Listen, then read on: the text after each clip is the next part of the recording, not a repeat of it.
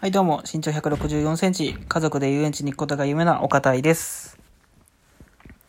えー、今日は2回目の投稿になりますが、うーんとね、何を喋ろうかなっていうと、今日は、うんと、なんか、自分の、うーんと、好きなことがなかなか見つからない人に向けて、あの喋っていけたらかな、いいかなと思います。お願いします。はい。ということで、この好きなことの見つけ方っていうことなんですけど、皆さん、なんかどうですか？趣味とか、こう、やってみたいなって思うことありますかね？僕は、めちゃめちゃあります。今このまあ自粛期間だからっていうのもあると思うんですけど、最近ね、あの、興味持ってやり始めてるのは、あの、プログラミングとか、無料でできるのがね、結構たくさんあるので、それで結構、あのな、どういう風にパソコンが、とか、あのなんていう、普段調べてる、あの、ヤフーだったり、なんか調べる検索サイトが動いてるのかなみたいなところを、な実際に自分が作る側になってみてや、やるっていうのはすごく面白いなって感じてて、最近はそこにちょっとハマったりしてますね。はい。ってことで、まあ、えーっと、好きなこと皆さんありますかね？まあ僕今大学生、大学4年生なんですけど、大学生の時期になると結構やっぱり時間があるっていうこともあって、あのーみんな好きなことをやり始める人が多いかなって思うんですけど、でもなかなかね、あの、夢とかっていう話になってくると、ななんか、何がやりたいんだかっていう感じで迷っちゃうみたいな人がいると思うんです。本当に自分のやりたいことなのかなみたいな。で、そのなんか本当に自分のやりたいことって何なんだろうっていうのをなんか見つけるヒントになればいいかなと思って一つなんかこれいいかなって思う方法をちょっと紹介できたらなって思います。で、早速まあその紹介なんですけど、あの方法の名前はカラーバスっていう方法です。これはね、あのー考える具材と書いて工具っていう本があるんですけど、その本はすごいなんかいろんなものの考え方やアイデアとかが載ってる本なんですけど、その中の一つにカラーバスっていうのがあって、で、これどういう方法かっていうと、なんか、例えば街中とかで、あの、赤とか色を指定するんですね、カラー。で、色を一つ指定して自分の中に。で、その赤いものだけを探してみるんですね。で、いざなんかパーって見てみると、なんかスーパーの大売り出しみたいな文字だったりとか、あの郵便局のポストだったりとか、あのー床の、床っていうかな、地面のなんかアスファルト、アスファルト？なんか、うん、とかのなんかデザインにちょっと赤が入ってたりとか、あとは、まあ看板とかもそうですしね、なんか人の服も赤な色だったりとか、結構ね、いろんなところに、その赤っていう限定してみると、すごい、なんかいろいろなものがあるんだなっていうのに気づくことができると思います。で、まあ、それが一体何なんだって話なんですけど、まあ、要は、それはまあ共通点探しですよね。赤いものっていうのに限定して。で、なんで、その自分がな、やってみたいなとか、そのこれまでやってきたなっていう思うものの共通点を探してみれば、あのー本当に自分の好きなことやりたいなって思うこと、これなのかなっていう探すヒントになるんじゃないかなって思ってます。で、僕も、あの、いくつか趣味があって、あの、プロレス鑑賞とか、あの、お笑い見るとか、あと、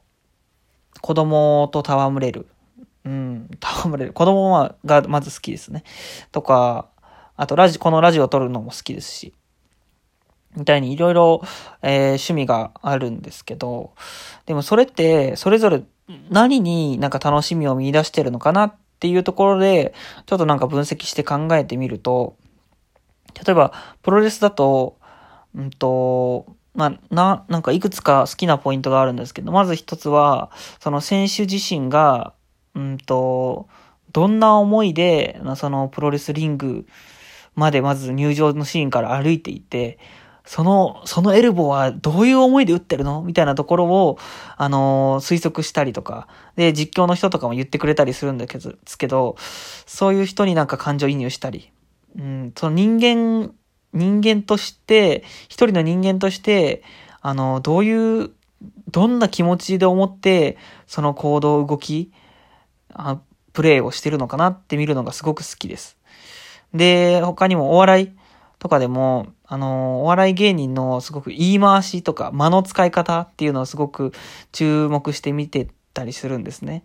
あの、滑らない話とかも好きなんですけど、それもなんか話の起承転結がどういう感じで流れていってるのかな、みたいなところを見たりするのが結構好きなんですけど、それもなんかその人、一人のなんか人としてのなんかキャラクターも相まって、なんかどういうことを喋っていったらお笑いにつなげることができるのかなみたいなことをあ考えてるのかなみたいな人の考えだったり行動をなんか、うん、細かく見るのが好きだったりしてて、で、なんか、そういうことで考えていくと、僕は結構その人間を見る、人間観察っていうんですかね。が、なんか結構根幹として好きなことなのかなっていうふうに思ってきて、なんかそれが共通点として結構あるなっていうのに気づくことができて、なんか、なので、なんか皆さんもいくつかね、あのー、これまで好きだったこと、なんかふと YouTube とか見たり、あのー、Netflix とか Amazon プライムとかね、見たりしている中で、あ、気づいたらアニメばっか見てるなとか、あ、気づいたらこのドラマ、恋愛ドラマを見てるなとかあると思うんですけど、それを見てるときに何に注目して見てるのかなとか、何を気をつけてこれやってるのかな？みたいなことをちょっと考えてみて、で、それぞれのなんか共通点みたいなのがもし見つかれば、それが本当になんか自分の好きだったものなんだなっていうふうに気づけるんじゃないかなって思います。で、僕はこの人間観察が好きだっていうのに気づいてから、なんか、よりもっと、あのー、よりもっとってなんか変な言い回しですけど、なんか、これまでよりも、その人間のなんか動きとかを、こう、楽しく見れるようになりましたね。あ、自分の好きなことやれてる、みたいな。うん。まあ、ちょっとね、なんか、人間観察っていうのだけ聞くとちょっと気持ち悪いかなって気もしなくはないんですけど。でも自分の好きなことなので、それはいいかなって思ってはいるんですけど。うん。まあ、そうですね。これを通して今言いたかったこととしては、うん、コラーバスっていう方法を通して共通点探しですね、要は。を、が自分の好きなことでできるんじゃないかなって思うっていうことですね。はい。と、ちょっと時間が余ったので、別の話をちょっとしようかな。余談として。最近、あの、本当にコロナで外出てないので、家の中でね、あの、オンラインの授業だったりとか、あの、就職活動の面接とかを受けたりしてるんですけど、まあ、なんか、着替えることがないですよね、ほとんど。オンラインの授業とかもほとんどパジャマみたいな格好で出たりしてて、で、あの、まあ、説明会の時とかは結構着替えたりはするんですけど、うん、でも言ってその説明会って言っても1時間2時間ぐらいなので、それ過ぎちゃったらもうその場でパッて着替え終わっちゃうので、なんかそのファッションに関しての、その、なんだろう、が、これまで以上になんか、やっ、意識してないなっていうふうに思ってて、で、それでも僕結構平気なんですよね。なんで、なんか改めて自分はファッションっていうものに興味を持てていないんだなって、なんかこのコロナで、あの、着替えて、着替えなくていいっていう状況になって、そうなんだなって感じてます。なんで皆さんもね、もしかしたら、なんか、うん、女性の方だったら、なんかその、ズームで顔を出ししなくていいみたいなのになったら、なんかメイクしなくていいかなとか、まあ、男子もその、ね、その、顔出ししなくていいなら、なんか髭も剃んなくていいやとか、なんかそういうことを結構思っ、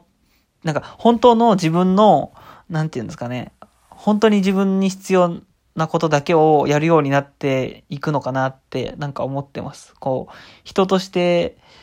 うん、なんかよく言えば、こう、そぎ落とされていくみたいな。感じ。人間の本来の姿に近づいていく、その人個人の欲求に近づいていくみたいなのが、なんかこのコロナの状況によって引き起こされてるのかなってちょっと思ってます。それで言うと僕はそのファッション以外にも、あのあんま掃除しないとか あとは、そうですね、うーん、なんだろう、洗濯物もあんましなくなったりとか、まあ、あんましないって言ってもそんな、これまでがそんなしてたかって言われるとそうでもないんですけど、みたいにちょっとなんかね、そのズボラの部分がやっぱ改めて自分ってあるなって感じてます。はい。でも逆にこういうラジオとかは結構暇な時間ができたら毎日のように撮ってるのが最近のマイブームなので、こういうのは結構好きなんだなって気づけてたりするので、うん。なんで本当そういうね、人と外の人と直接接する機会がないからこそ、なんか自分を見つめ直すいい機会になってるなって思うので、そういう意味では本当に僕はコロナによって自粛になってしまったのは、まあ、悲しいことの一つでもあるんですけど、僕自身にとってはなんか良い影響も結構あるなって感じてはいます。はい。ってことで、えー、完全に余談だったんですけど、今日はこの辺で終わりにしたいと思います。最後まで聞いてくれてありがとうございます。よかったらね、あの、いいねとか、ネギで応援してもらえると、もっともっと僕も励みになるので、えー、よかったら反応よろしくお願いします。それではまた次回の更新をお楽しみに。さようなら。